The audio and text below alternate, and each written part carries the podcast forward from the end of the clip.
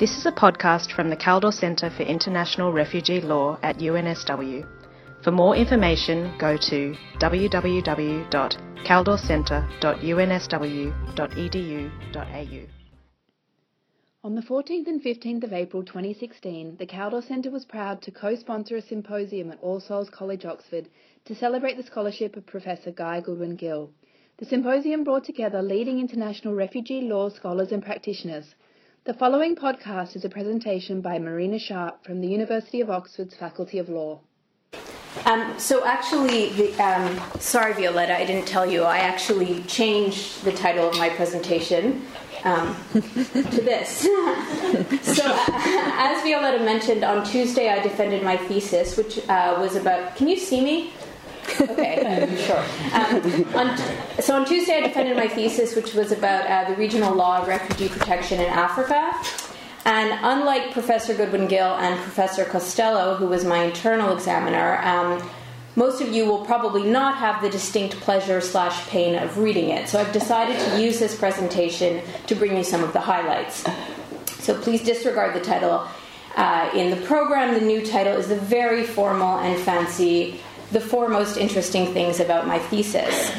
Now, the fact that I can summarize the four most interesting things about my thesis in 15 minutes having spent five years coming up with those four interesting things is nothing short of demoralizing. um, so I'll start by way of introduction by previewing the four things, and then I'll go on to address each in a fairly high level way befitting of this very illustrious audience.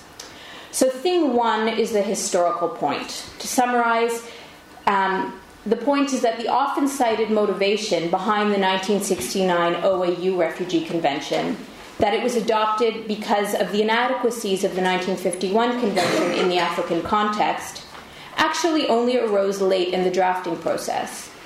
The project to draft an African refugee instrument began simply because the 1951 Convention did not apply in Africa because of its dateline. Thing two the systemic relationship point. Article 8.2 of the 1969 Convention says that it is, quote, the effective regional complement in Africa, end quote, of the 1951 Convention. The ordinary meaning of this language is not immediately clear.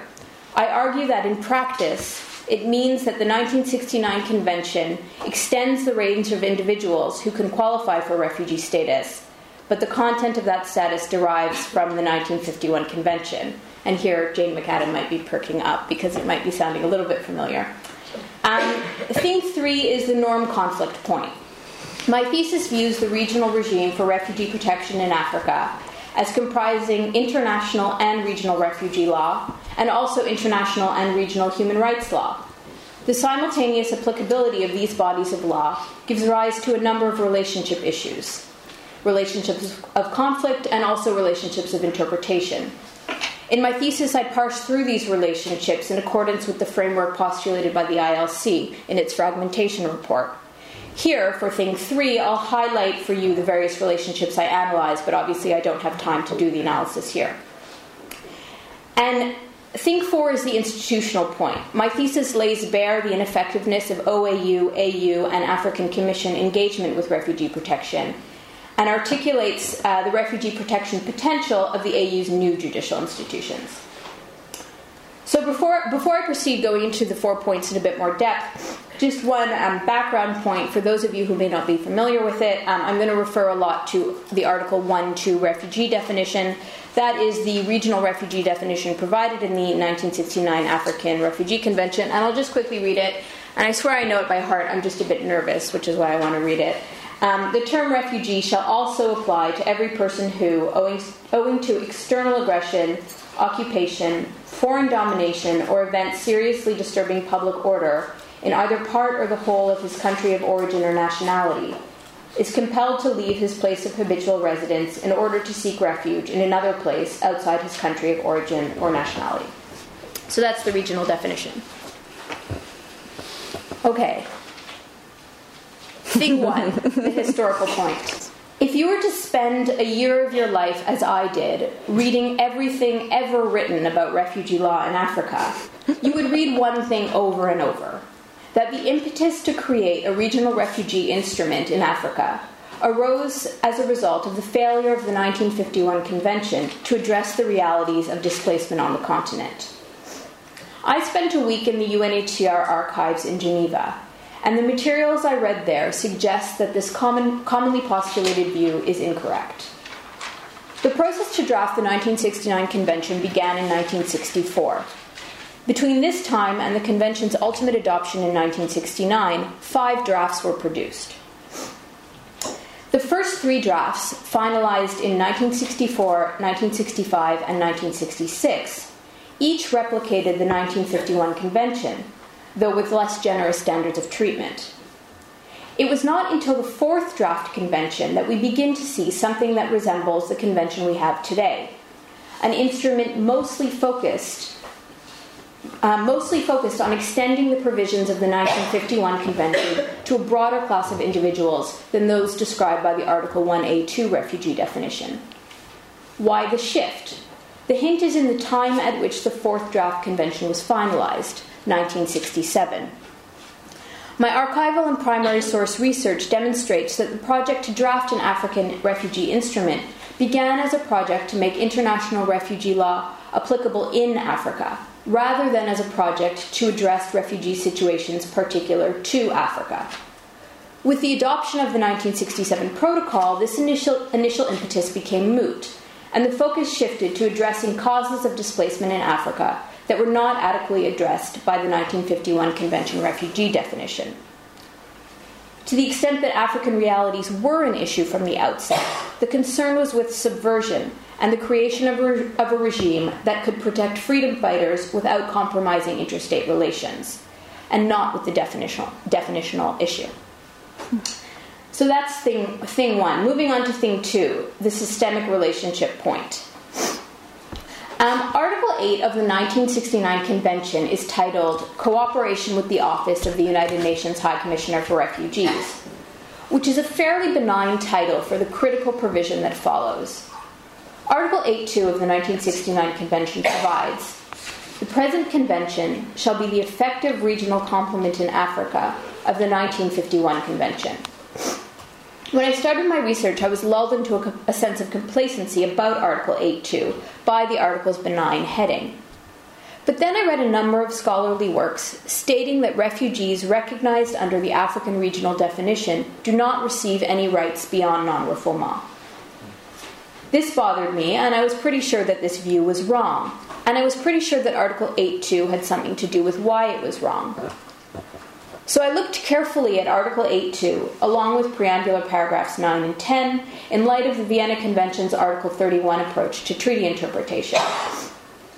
I also considered non discrimination law and Jane McAdam's argument about how the 1951 Convention is the rights blueprint for all people in need of international protection.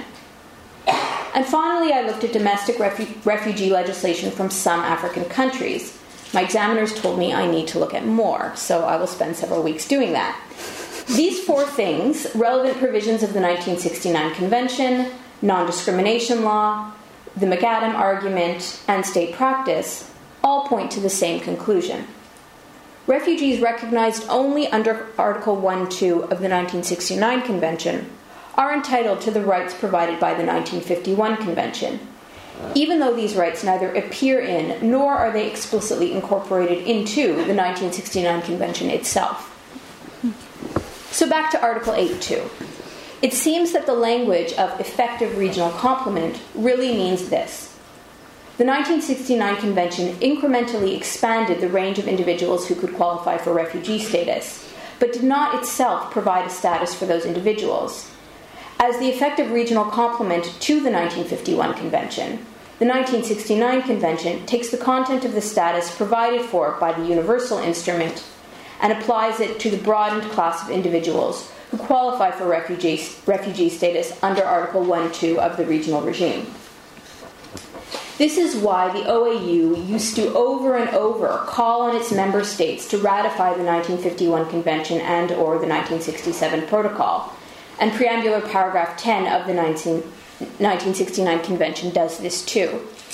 Because the systemic relationship between the two treaties only functions in states party to both instruments.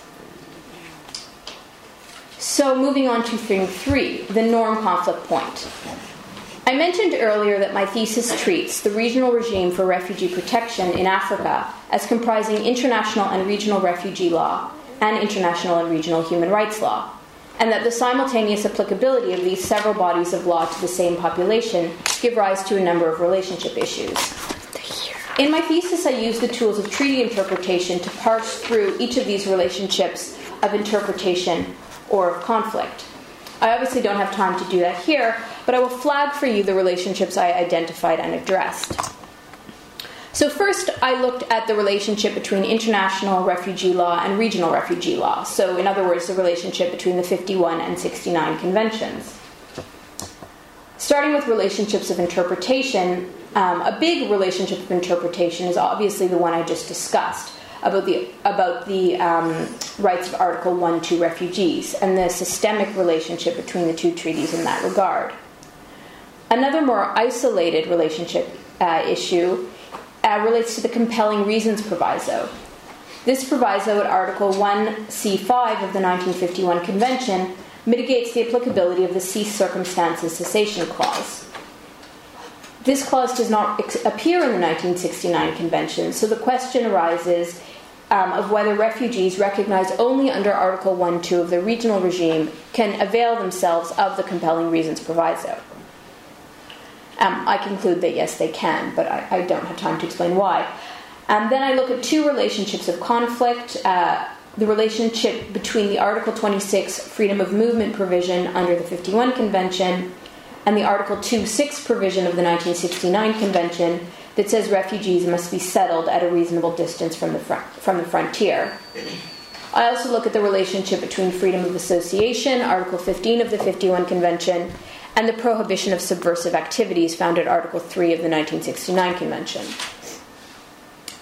The other body of relationships I look at is the relationship between regional, regional human rights law and regional uh, refugee law. So, the relationship between the African Charter on Human and People's Rights and the 1969 Convention.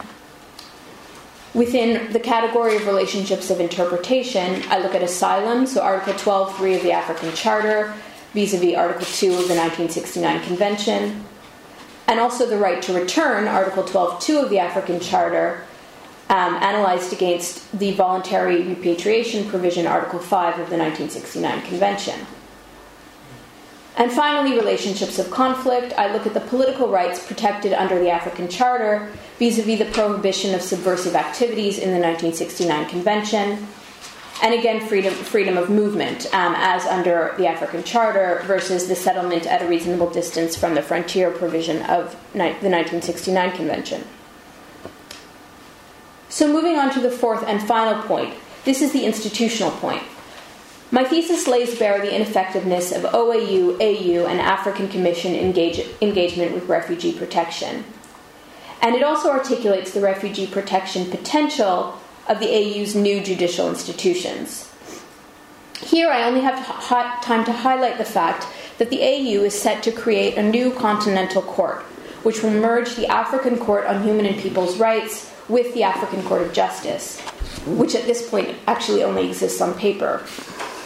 the merged court will have incredibly broad jurisdiction over all African human rights instruments, as well as, quote, any other legal instrument relating to human rights ratified by the states parties concerned.